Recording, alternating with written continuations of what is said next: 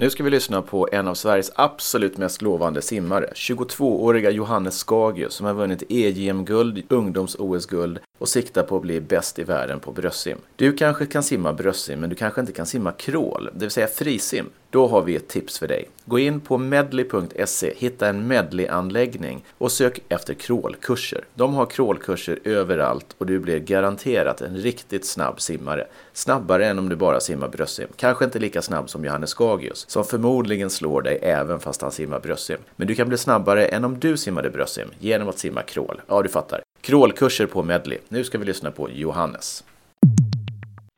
Bra, då kör vi igång. Välkommen till eh, podcasten Snabbbanan av Ola Strömberg med jätteintressanta gäster. Idag har vi en bröstsimmare på besök. Och vem är det vi har på andra sidan Skype-linan?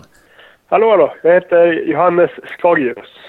Eh, och Johannes Skagius, för de som kan simning så vet de exakt vem det är. För de som kanske inte är lika bevandrade inom simsporten, kan du dra en, en kort meritförteckning? Jag tog eh, europeiskt ungdoms-OS-guld 2011. Jag simmar i landslaget sedan 2000... Ja, jag simmar i seniorlandslaget sedan 2011 tror jag. jag. Min bästa placering på ett VM, det är väl sjua i långbane-VM. Och simmat i landslaget sedan 2011 så kan man tro att du är ganska gammal, men det är du ju faktiskt inte. Du fyllde 22 år för eh, någon vecka sedan, eller hur? Ja, precis. Ganska precis som två veckor sedan. Ja. Vad har gjort att du har blivit så bra så snabbt? Hur mycket talang och hur mycket träning? Jag tror att vi, alltså, med min förra tränare Jörgen Redin så har vi tränat lite annorlunda mot för, för många andra tränare i Sverige. Och jag tror att det har passat mig väldigt ypperligt. Vi har tränat väldigt mycket race pace och väldigt li, lite meterträning. Och väldigt mycket kvalitet. Och jag tror att det är någonting som, någonting som eh, vi kommer se mer av i framtiden. Att, få, att klubbar tränar mer kvalitet under längre perioder i säsongen. Så du är svensk version av Michael Andrews från eh, USA eller slash Sydafrika kommer ja. hans föräldrar från. Precis. Precis. Det är lite intressant för det är många som kör mer åt det hållet. Och även Michael, Michael Andrews där från USA. Och, sen har vi också, Valle kanske jobbar lite så också. Mycket race-based kvalitet istället för kvantitet. Mm. Men det är självklart, det är, det är sprinter som är just nu som kanske det passar bäst för. Ja, just det. Och just det här med, med din träning nu. Du eh, har tränat uppe i Sundsvall och sen så bestämde du dig för ett tag sedan att eh, inte träna där längre utan träna någon annanstans. Eh, och nu har du hamnat ja. i Graz i Österrike. Varför det? Nej, men det var ju så att min tränare i Sundsvall slutade. Så jag var tvungen att flytta någonstans. Och då stod det mellan college och Dirk Lange här i Österrike. Och det är så att en, ett collegelag får ju in ah, säkert tio simmare om året. Och så går man där fyra och ett halvt år ungefär. Då har, man, då har ett lag ungefär 45 simmare. Och det är inte så många av de här 45 simmarna som faktiskt lyckas att ta nästa steg. Och den oddsen vill inte jag spela på. Och då kollade jag på ett annat alternativ med Dirk, Dirk Lange. Och där såg jag att där hade han 15 simmare varav 10 simmade VM och 8 simmade OS. Och då såg jag att det är en högre odds att utvecklas i. Och framförallt så är han väldigt duktig på just bröstsim. Många bröstsimmare, bland annat Cameron van der Burg från Sydafrika. Är han fortfarande tränare? Är han fortfarande med Dirk, eller? Um, Cameron var med Dirk fram till 2016. Och sen, ville, sen sa han att Cameron ville ta det lite lugnare. Och då sa Dirk, ja men då bryter vi samarbetet. Men Cameron är fortfarande med oss på läger ibland. Men det är inte bara Cameron som har tränat med Dick, utan det är Marco Koch och, och Scott Solly och Daloen var där i perioder. Och, så det är många som har varit hos Dirk och tränat. Mm. Och är han specialist på att ta fram bröstsimmare? Vi vet ju att Tessan körde med honom för en 15-16 år sedan och det gick ja. ju väldigt bra för henne. Men som det är nu så är det övervägande delen av de som är stjärnor är bröstsimmare. Varför är det så? Jo, men det är ju så. När, när han har tagit fram en bröstsimmare som tar ett, OS-guld, då är det ju fler som kommer efter. Och framförallt så 2013 när jag simmade till min sjunde plats på VM så då hade jag ju två stycken på här sida som tog medalj på VM.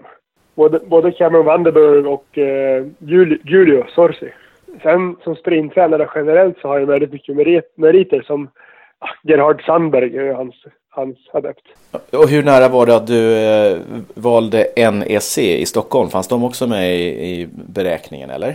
De, de fanns med i beräkningarna men, eh, men eh, det, det är samma där att de tränar väldigt mycket kvantitet och inte lika mycket kvalitet som jag ser det. Och det passar inte riktigt. Jag tror inte riktigt på den, den uh, träningsmetoden. Jag tror att man ska köra mer kvalitativt. För det funkar för mig hela, ja, hela, hela min satsning. Jag har utvecklats extremt mycket med den kvalitativa träningen.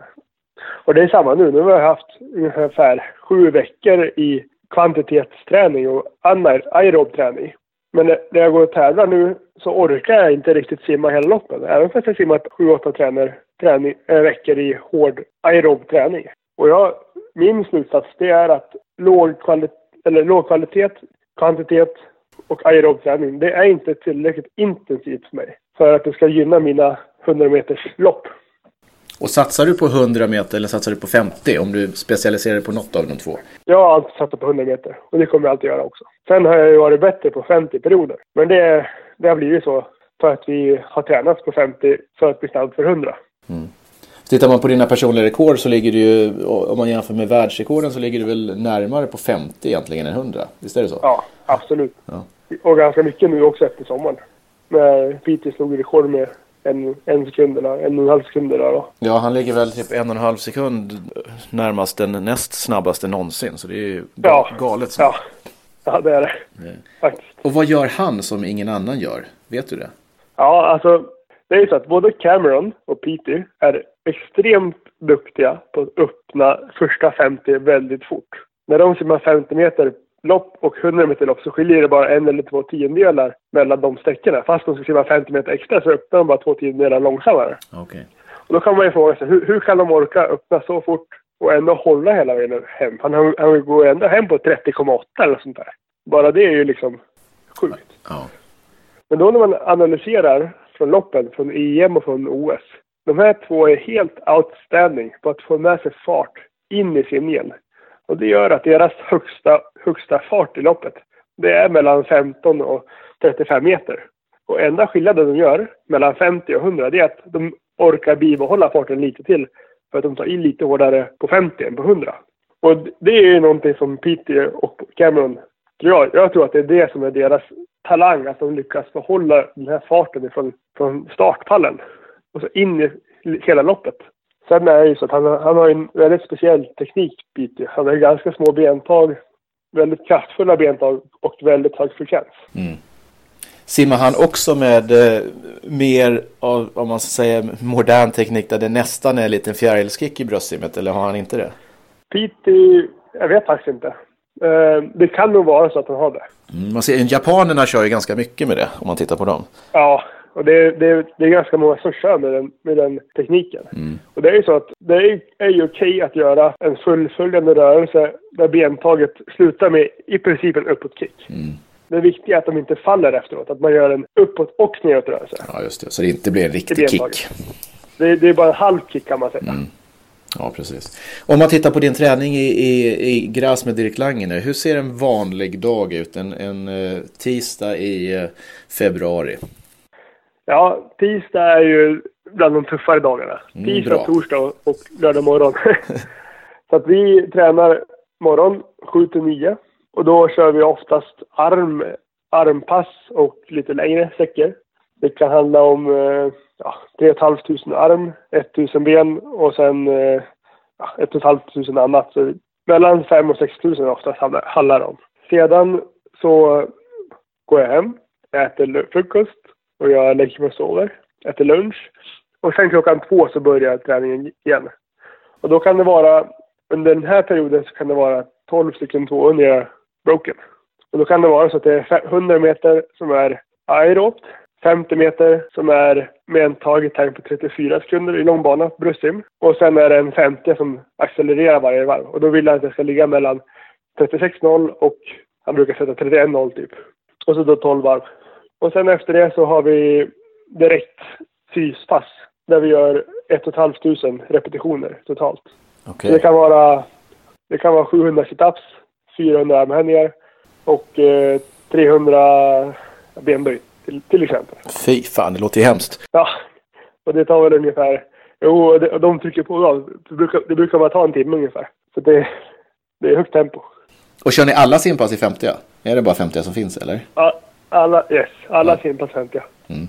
Och är det här, skulle du säga att det här, det här är ju... Det är svårt att få en race pace på så här långa simpass. Är det här mer en liksom, grundträningsperiod för din del? Ja. ja. ja. Vi har ju ungefär 7-8 veckor i grundträningsperioden. Men vi har ju två säsonger, kortare säsong och långare säsong. Ja. Ungefär åtta veckor i, innan, i början på varje säsong så har vi en grundträningsperiod. Och den här perioden, de, de är inte tänkt att de ska hjälpa oss sprinters i alla fall. De ska inte hjälpa oss i loppen. Utan vi kommer inte bli bättre på att simma 100 meter för att vi tränar den här, den här simpassen. Utan tanken är att vi ska bli bättre och uthålligare och återhämta oss snabbare för att kunna träna hårdare längre fram i säsongen under min tränings och race-period. Och hur ser ett, ett race pace-pass ut i, om det är i maj då kanske? Ja, vi, vi, vi börjar faktiskt igår med race pace. Okej. Okay. Så att igår körde jag tre varv av 75 meter på en 50 som skulle vara på 31.0 startminuten och sen 25 max. Och då, då är det målet att ligga snart under 31.0 och gärna 13,4, 13,3 eller något sånt där. Alltså totalt ja, 43, 43, 5, 44, 0 ungefär. Ja, just det. Och då ligger man ju ungefär på en, på en 59, 00 pace på, på 100 meter. Och är det, vad är ditt mål för 2017? Absolut, jag vill simma två stycken VM-finaler. Och vad behöver man göra då? Då behöver jag göra 59, 8 kanske. 59, 7 på 100. Och sen 27, ja, jag tippar 27, 3 kanske. 27, 2 på 50. Och det är klart att det är, det är inga lätta tider, men det, jag tror jag är på rätt ställe för att, utveckla, att kunna utvecklas på så vis. Vad har varit det svåraste när du flyttade ner till, Gräs och började träna med Dirk och hans gäng? Den största omställningen? Ja, alltså jag är ju väldigt hemkär. Och så är jag från Norrland, så man, man är ju hemkär liksom. Och det, det är någonting som jag, alltså familj, vänner, flickvän, ja och sen Norrland. Det, det är ju liksom, det är ju en väldigt stor omställning. Jag menar, det är första gången jag flyttar hemifrån ett nytt land, ett nytt språk. Ingen, ingen som man känner. Det är mycket, mycket nytt som man, mycket som man lämnar bakom till något som man absolut inte har någon koll på alls egentligen. Och träningen, språkmässigt, är det engelska eller är det tyska eller är det någon blandning? Nej, det är, det är en blandning. Ja. Vi har, jag tror jag har åtta nationaliteter i gruppen. Okej. Okay. Så att det, det mesta blir engelska. Men eh, österrikarna pratar ju tyska med Dirk. Men sen har du ju tränare från Slovakien, Slovenien och ja, dit då. Så det, det, är också en liten blandning. När man, när man tar det här beslutet att flytta dit, vad vill du få ut av det långsiktigt? Vad är ditt mål om två, tre år? Hur duktig vill du bli? Alltså, jag vill fighta som OS-medaljer. Om, om vi säger så, jag, jag, jag vill inte träna för ett OS-silver. Jag vill inte träna för ett OS-brons. Sen är det ju långt till ett OS-guld, men det, det är självklart det jag tränar för. Vad är den största skillnaden mellan dig nu och där du behöver vara om, låt oss säga då tre år 2020? Vad är det framförallt som du måste förbättra, kunna vara med och fighta som en pallplats? Det, det är starterna, helt klart. Så, som det är nu så, när vi är på träningspass, om jag tappar ungefär två tiondelar från start till 15 meter, då eskalerar det och blir ungefär fem tiondelar till 25 meter. Och det blir ungefär sju tiondelar till 35 meter. Och det handlar ju om att ha den högsta farten på loppet just i starten. Just det. Du får inte med dig farten. Nej, och jag är väldigt dålig på det. Så kollar man på, kollar man på EM-finalens analyser till exempel, då simmar jag snabbast av alla mellan, mellan 25 och ungefär 40 meter. Där, där, där simmar jag snabbare än vad Piteå till och med. Men sen tappar jag alldeles för mycket mellan 0 och 35 meter. Så det, och det, det, det är jag faktiskt väldigt nöjd med att jag simmar och dessutom accelererar i loppet. För det är inte så många som gör det. Nej, man öppnar starkt och sen blir man successivt långsammare. Det är väl ganska vanligt. Ja, ja det, det är väl ungefär så alla gör egentligen. Så starterna måste jag verkligen få till nu. Det är jätteviktigt. Men jag tror däremot, får jag till starterna då, då kommer det kunna gå riktigt fort tror jag. Då handlar det redan om från 0 till 50 meter. Det kan, det kan handla om 5 tiondelar redan där. Och tekniskt sett, hur duktig är du tekniskt sett jämfört med de topp tre i världen? Ja, simtekniskt tror jag att jag är ganska skarp. Det tror jag. För vi jobbar väldigt mycket med det jag och Jörgen tidigare. Det, det tillhör ju liksom kvalitetsträningen. Men sen eh, är jag inte så tekniskt duktig på starter, vändningar och undantagstag. Mm. Jag är lite bättre på vändning än starter, starter men i alla fall så finns det förbättrade. Mm. Så det är de, de så kallade fasta situationerna inom simningen? Ja, ja det kan man säga. Mm. Mm. Och vad om man tittar tillbaka till tiden, du, när började du simma och varför? Jag började, det är en ganska, ganska rolig historia faktiskt. Det, jag kommer från Stock, Stockholm från början. Mm. Och det, hör, det hörs inte. Nej, inte längre. Det är så länge sedan nu. Och så började vi umgås med en familj som heter Olins. Och deras dotter var lika gammal som mig. Och hon simmade. Och vi var badande då på, på ja, badhuset då. Mm. Och hon, hon tränade ganska mycket. Och i ganska ung ålder. För båda hennes föräldrar är simmare. Mm. Och långdistansare som du. Mm. Niklas eller? Ja, Niklas Olin ja. Ja, precis. Ja. Och eh, hon var ju ganska duktig på att simma. Så hon slog ju mig på badhuset bara, bara när vi lekte liksom. Hon simmade snabbare, snabbare än vad jag gjorde. Och det där, det där går ju inte. Det funkar ju inte. Nej. Tänkte jag. Så jag tänkte att jag måste bli snabbare än hon på, på simma i alla fall. För jag kan inte ta stryk, det går inte. så jag började träna. Och så småningom så, så slog, slog jag henne, men det tog några år. Och varför håller, håller du på? För simning är ju, de som inte fattar simning kan inte förstå hur man lägger ner så mycket tid i en bassäng eller i ett gym eller vad man nu gör. För oavsett om man är sprinter eller långdistansare så tar det ju mycket tid. Vad är det som gör att du fortsätter? Det, det är väl utmaningen att se om jag orkar träna mer.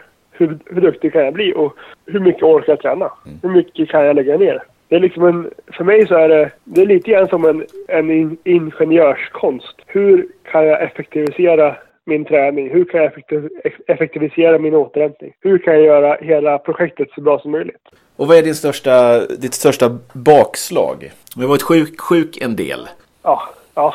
Och mitt största bakslag kom 2014. Mm. 2013 var ett väldigt bra år för mig. Och jag var jättetaggad på att träna. Och vi hade precis varit på träningsläger på Teneriffa med landslaget. Och jag tränade jättebra där. Jag var jättenöjd med det. Och sen kom jag hem. Och så är det vanligt att man blir lite småsjuk efter träningsläger sådär om man tränar hårt. Så jag tog det ledigt några dagar. Men sen var det nästan bra och då gick jag ner och körde på. Och vi körde på hårt då. Och då började jag få ont i bröstet.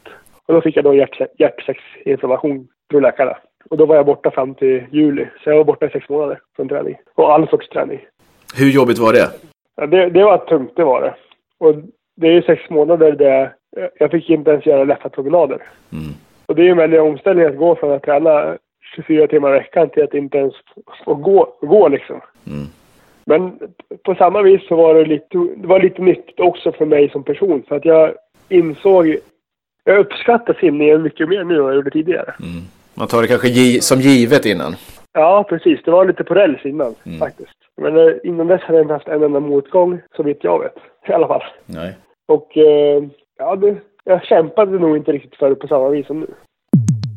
Johannes Skagius är en jäkel på att simma bröstsim. Det kanske du också är, men vill du simma ett snabbare simsätt? Ja, då ska du lära dig simma frisim. En del säger crawl. Och du kan faktiskt gå på crawlkurser på vilken medleyanläggning som helst. Var finns de för någonstans? Jo, gå in på medley.se och så hittar du alla medleyanläggningar över hela Sverige. Om du inte vill lära dig simma crawl eller frisim som vi riktiga simmare säger, då kan du gymma eller gruppträna där också. Eller så kan du fortsätta simma brösten i bassängen. Medley har alltså allting. De har gym, de har gruppträning och de har simning. Och en jäkla massa bra crawlkurser för dig som vill simma ännu fortare. Gå in på medley.se, hitta en anläggning, gå dit och testa. Det rekommenderar vi. Och du som simmar på heltid nu då, du är simproffs. Eh, tjänar man pengar på det eller kostar det pengar? Det kostar pengar. Mm. Man tjänar inte pengar på det. Man kanske får in någon slant på någon tävling sådär, men det, det går ju tillbaka till, till eh, satsningen lika fort. Om det är någon som känner att fan, Johannes Skagius, han är en bra förebild och borde kunna leverera lite bra resultat och vi vill sponsra honom. Vad finns det för anledningar till att man ska sponsra dig? Ja, jag är ju en entreprenör. Det har ju väldigt mycket projekt igång. Till exempel så har jag en stor, ett stort simläger som är i augusti nästa år. Så vill man synas mycket med barn och ungdomar, då ska man vara med. Då vill man, då vill man sponsra mig. Mm. Och sen det är klart att vill man, vill man vara med, få lite eh, bakgrundsinformation, man får lite backstage. Jag tar hand om mina sponsorer på ett, väldigt, på ett bra sätt tycker jag.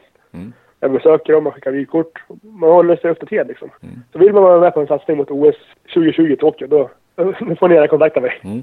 Så kan man gå in på eh, johannesgagius.org och eh, klicka sig runt, stämmer det? Yes, det stämmer ja. bra. Ja, perfekt. Och ni som vill se till att stödja ganska unga fortfarande, 22 är ungt, unga ambitiösa ja. elitidrottsmän, då tycker jag att ni ska dunka in en, en stor slant till Johannes. Det är tipset från snabb, snabbbanan i alla fall.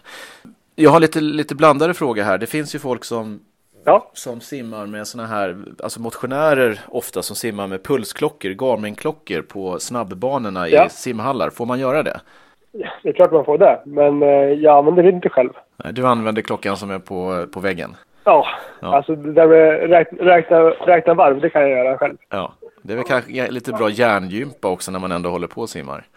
Ja, eller så kan man tänka på den där mattetalen man har i skolan. Ja, det kan man, kan man också göra. Eller så, ja, men det, det, är ett bra sätt, det är ett bra tillfälle att även köra lite avslappningsövningar, även fast man tränar. Mm. Så är det tid man har för sig själv. Just och när man simmar liksom lite längre sträckor då ska man försöka slappna av i huvudet. Ja, man blir inte störd av någon Snapchat eller något annat eh, konstigt. Nej, tänka lite mindfulness. Just det. Sådär. Ja, bra tips. Då, det, är ett sätt, det var ett sätt för mig att, att utöka min produktivitet i skolan. Mm. Pluggar du någonting nu eller är det simning bara? Jag pluggar lite grann. Jag sökte in till matte 4. Det, och det är sista kursen man behöver för att söka in till ingenjör senare.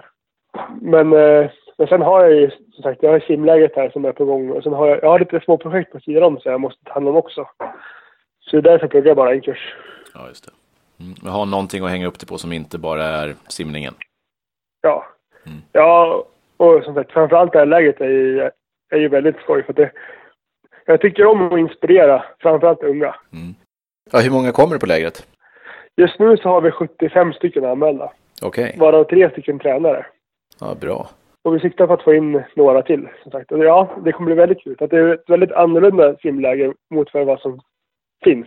För nischen är kvalitet på träningen, gemenskap och ledarskap. Så att vi kommer att träna väldigt mycket starter, vändningar och teknikdelar. Sånt som klubbar ofta glömmer under säsong. Ja, just det. Så det ska vi lägga in en, en stöt på. Jag just börjar på just det, precis innan säsongen börjar. Liksom. Om man vill veta mer information om det, var går man då? Till din hemsida eller till Sundsvall eller? Då går man på hemsidan. Då ja. står det där Skagius Swimcamp 2017 mm. mm. på flik. Mm, bra. Eh, träningslägermässigt, om man ska åka utomlands och simträna, har du något tips på var man kan åka som du tycker det här är ett skitbra ställe? Ja, det bästa stället som finns i Europa, det är Turkiet, Antalya. Okej. Okay. Och det är, det är ett nybyggt ställe som kom för, jag tror det stod klart för två och ett halvt år sedan ungefär. Och det är, ja, det finns allt där. Det är, jag vet att landslaget var där ett tag. Tyska landslaget var där. Och vi varit där två gånger den här säsongen och vi var där fyra gånger förra säsongen. Okej. Okay. Så det är, och det är liksom top notch mat. Det är gym och det är, det är, det är ett vanligt turki, turkiskt eh, all inclusive hotell. Bara det är bara byggt för idrottare. Mm -hmm. Antalya, Turkiet. Att rekommenderas. Ja, Glor Gloria Sports heter det. Gloria Sports. Om man vill söka på det. Ja. Och vi är inte sponsrade av dem, men kanske Skagus blir det snart. Ja, hoppas det. ja. Du, en helt annan fråga. När man tittar på bröstsimmare så ser de ju ganska bitiga ut. I alla fall ja. jämfört med eh, gnetar. Ja. Hur, mycket, hur, hur, mycket måste man bänka?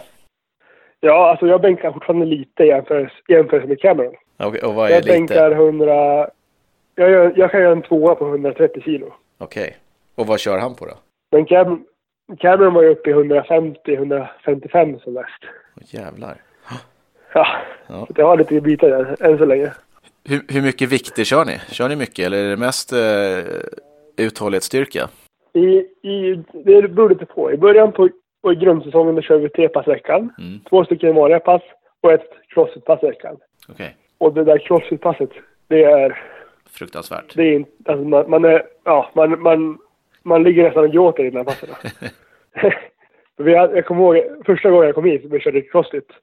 Då hade vi 40 stycken chins 40 stycken frivändningar. 30 chins, 30 frivändningar. 20, 20, 10 och 10. Och så sa han, så fort du kan, ingen vila, jag tar tid på det. Så det är ändå det är 100 stycken chins och 100 stycken frivändningar. Ja. Och det var samma nu, vi var på, när vi var nyss i Gloria här, bara för, bara för en månad sedan ungefär. Och då hade vi ett pass där det var fem stycken frivändningar, 10 stycken toast to bar, 15 stycken eh, box jumps 20 stycken ner och 25 stycken kettlebells tror jag det var. Och då var vi en grupp, vi var kanske var 10, 10 grabbar som körde tillsammans. Och då sa han så här, vi har en halvtimme på oss. Den som, den som gör minst varv på en halvtimme, han får göra 10 hundra fjärilar efteråt. Och den som gör mest varv, han får göra 2000 lugnt på kvällen bara. Bara simma lugnt. Så jag, jag gjorde 14,5 varv och kom tvåa. Ja, det är ganska okej faktiskt. Det var lite kul. Ja, det är skönt. Ja. Skönt att slippa 10 hundringar fjäril som bröstsimmare också kan jag tänka mig. Ja, verkligen. det var så kul för han, han, som, han eh, som kom sist, det var hans första pass någonsin med Dirk. Nej, så han var lite små skraj där inför pass två. Vi hade ju två crossfit-pass den veckan. Och varför eh, väljer man att simma bröstsim förresten? Det långsammaste simsättet. Även om du är snabb på bröstsim så är det ju ändå... Det är inte jättesnabbt simsätt. Det är ett väldigt tekniskt simsätt. Och eh, jag vet inte, jag tycker att, jag tycker att teknik generellt är väldigt kul. Mm. Oavsett om det är elektronik eller om det är teknikens simsätt. Mm. Och det var nog det jag fastnade för från början, att, att tänka mycket. Det är klart man behöver tänka mycket frisim och fjäril och ryggsim också, men faktumet kvarstår att på en 50 bröstsim så gör man ungefär 22 armtag när man maxar. Och en frisimmare gör kanske ja, 35, 40, 45 armtag i alla fall. Och det gör ju att var, var, de här 22 armtagen, gör man ett antal fel, då är det en, en 22 del av loppet medan en frisimmare ett antal fel, då är det bara en 44 del av loppet eller 40 del av loppet. Och det gör, gör ju att varje armtag i bröstsim är mycket, mycket viktigare. Eller, mm, det är viktigare ja. än ett, ett, ett, ett, ett antag i frisim. Och det gör att man måste tänka och optimera sitt, sin simning så mycket som möjligt. Det är klart man måste det i frisim också, men det syns väldigt tydligt om man missar, missar en cykel i bröstsim. Mm. Och det är också därför det ofta är ganska... I normalt sett så är det ganska mycket äldre bröstsimmare som simmar typ, exempelvis 50 meters bröstsim. Uh, går man tillbaka några år så var det, det var ju Cameron, så var det australiensaren Snyder och ja, just det. Rogers. Ja, precis. Ja. De var ju ofta över 25 i alla fall. Mm. Det är bara nu på sista två åren som ja, Beatty har varit med och ja, 2013 mm. då blev jag med. Ja, precis. Och de här som du tävlar mot nu, är det, vilken motståndare tycker du bäst om och vilken tycker du sämst om? Oj, vad en svår fråga. Ja, alltså, ja, nu, nu tränar jag ju med många andra konkurrenter. Så jag, jag tränar med Marco Koch och en kille som heter Gidrius Tetén från Litauen och så Cameron såklart. Och jag måste säga att alla, alla de här tre är väldigt sköna. De är liksom väldigt avslappnade och professionella på sitt vis. Men vilka jag gillar mest, ja, det vet jag inte. Mm. Hur är det med doping inom simning tror du? Dopar sig folk? Ja, det gör de. Mm. Och apropå den som gillar, den jag gillar minst, nu sa du det. Mm. Jag simmade bredvid en kille som, var, som åkte fast för doping 2014. Okej. Okay. Och jag simmade dessutom, dessutom bredvid honom i samma lopp som han blev tagen, tror jag, för att han dopingtestades just efter det loppet. Och det, det var en brasilianare som heter eh, James Junior Gomez, eller någonting junior i alla fall. Okej. Okay. Och han, han, han är inte så bra vän med längre. Nej, det kan jag förstå. Mm. Vilket är ditt bästa simminne hittills? Ja, alltså det häftigaste simminnet, simminnet jag har, det är 2013. Det var inte det jag simmade, utan det var när dansken Ricke, Ricke simmade. Ja. Simmade 200 meter bröstsim. Och hon, det var semifinalen på 200 bröstsim. Och hon låg en sekund under världsrekordet för 100 meter. Och från början då så var det bara danskarna som hejade på henne. Mm. Men sen när hon ledde och vände vid 150 meter, då låg hon en och en halv sekund före världsrekordet. Och det var ju ganska många som satt på läktaren, det var ju 16 000 eller sånt där. Och det var så sjukt att se för att helt plötsligt alla på en dansk tjej. Så att 16 000 satt och skrek tillsammans på en dansk, dansk tjej för att hon skulle ta ett världsrekord. Ja, det är häftigt. Det var inte många danskar i den här publiken. Det var ju, det var ju fransmän, det var spanjorer, det var från hela världen. Just det. Men ändå så kom alla tillsammans och hejade på en dansk tjej. Ja, det, då, det ger mig rysningar fortfarande alltså. Då stod ju alla, alla och applåderade. Det är verkligen ett sånt där tillfälle då man ser att, ja, att, vi, att, vi, att vi kan ena oss bara vi har ett mål att sikta mot tillsammans. Ja, man uppskattar simningen och insatsen och spelar inte jättestor roll om man inte kommer från det landet. Ja. Nej, precis. Och det, det, det, det, det tycker jag är väldigt härligt med simning. Det är väldigt, väldigt, kan man säga, landsneutralt på så vis. Det är ungefär, det är ungefär som för, för landet att gå Sydney och istället för att deras två stora stjärnor har förlorat så står man och applåderar åt dem i alla fall. Mm. Ja, I alla precis. fall. Ja. ja, det är sant. Jag tycker att det säger lite grann om, jag tycker det, säger lite grann om sammanhållningen och gemenskapen i sporten. Och det är någonting jag uppskattar väldigt mycket. Om jag ska intervjua någon eh, som har någon simkoppling, har ni något tips på någon som kan vara intressant och ha någonting kul att säga? Jag vet inte, men det, det kanske skulle vilja. Jag vet inte. Ja, du får fråga honom. Och han är, han är rolig tycker jag att ha att göra med. Han är, han är rak, verkligen. Bra Johannes, jag är, jag är jättenöjd med svaren. När ska du simma fort nästa gång då? Så vi vet och kan kolla i kalendern. Det är Stockholm, Swim Open. Okej, VM-kvalchans. just det. April. När i april är det? 8 till 11 april. 8 till 11 april. Är det enda kvaltillfället? Ja, jag har en chans på oss den här gången. Och hur snabbt måste du simma där? Jag måste göra, jag måste persa med fem, fem tiondelar på 100 och göra 1.003. Okej. Och jag måste, jag, jag, jag kan simma, jag måste simma två tiondelar, två tiondelar snabbare än fjolåret. Och göra, och göra 27.48 tror jag. Okej. Mm. Bra. Och hur, hur besviken blir du om du inte klarar? Hur glad blir du om du klarar? Eller känner du att det här kommer jag göra? Nej, jag kommer klara det. Inga problem. Ja, bra. Hård träning och race pace träning från och med nu och framåt. Det är det som gäller alltså? Japp. Det ska jag göra sus. Bra. Tack så jättemycket. Ja, tack själv. Johannes Skager ska alltså simma 100 bröstsim på 1.00 för att kvala till VM i sommar. Kan du simma 100 frisim på 1.00? Nej, jag tror inte det. Men om du vill lära dig hur man simmar crawl snabbare och bättre, då kan du gå en crawlkurs på Medley. Gå in på medley.se och hitta en anläggning. Testa så blir du jättesnabb när du har tränat ett tag. Crawlkurserna på Medley, det rekommenderar vi. Hörs nästa gång.